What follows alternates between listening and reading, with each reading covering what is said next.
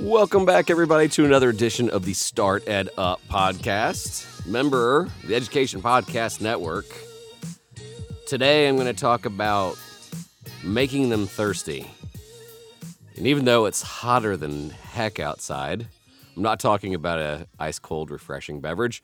I'm talking about one of my favorite quotes I ever got from this show.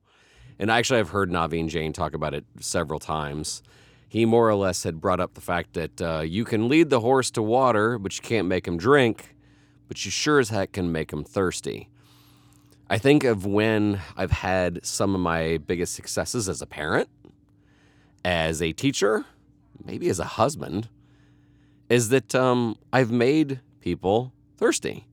And that is to say, I've won their heart before I tried to win their mind as a teacher, the, the, the, the, thing that I try to do at the very first day of school is I let them know the possibilities. I want them to know that I want them to be successful in life and that the grades will come later.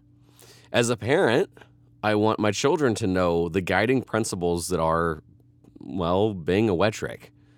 The things that we want to accomplish, the not not necessarily goals. I'm not goal driven. We're kind of mission driven. Actually, my wife was just even talking about this today that you know missions are long term, goals are temporary, and actually failures and setbacks are temporary.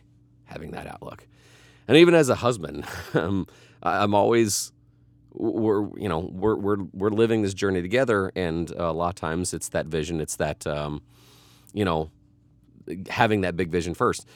So making them thirsty is everything, and I'm gonna kind of talk a little bit today about you know as an educator um, uh, so I'm running this foundation and I'm working with uh, roughly 15, 16 students, and they're awesome.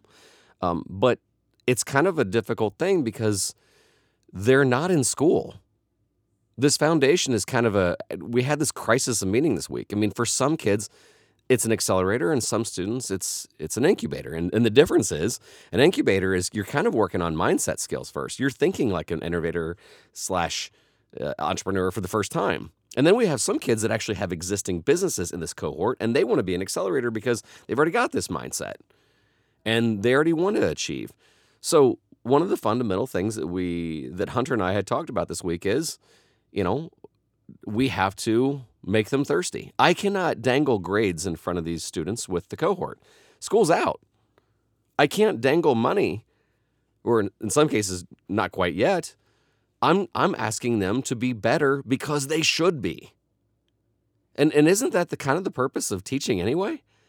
Like do this cuz it's good for you? And and getting them to see that is because I have to win their heart before I win their mind. I have to make them thirsty.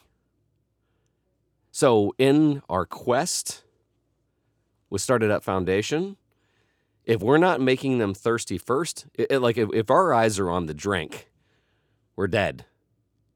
If our eyes are on just the business metrics, it ain't going to work. If our students' or eyes are on just the grade, it's not going to work. If I, as a parent, have just my kids to think about just short term goals, it isn't going to work. Making them thirsty for that long term, making them thirsty for that overall mission success is everything. And so I want to know, you know, A, what is your mission? What mission are you on? And how are you leading people to share in that mission? How are you making people thirsty? If you want to let me know, I'd be so honored. Seriously. By the way, we we've always got at least 10 to 15 people that do a week, and I, I would love that number to be 50 this week at least. So you can either DM me on Twitter, message me on Facebook, or email me, don at startedupinnovation.com. Any one of those three. I seriously would love to hear your mission and, uh, and how you're carrying that out. It's always fun to ponder. All right, that's all we have for today. I sincerely appreciate your time.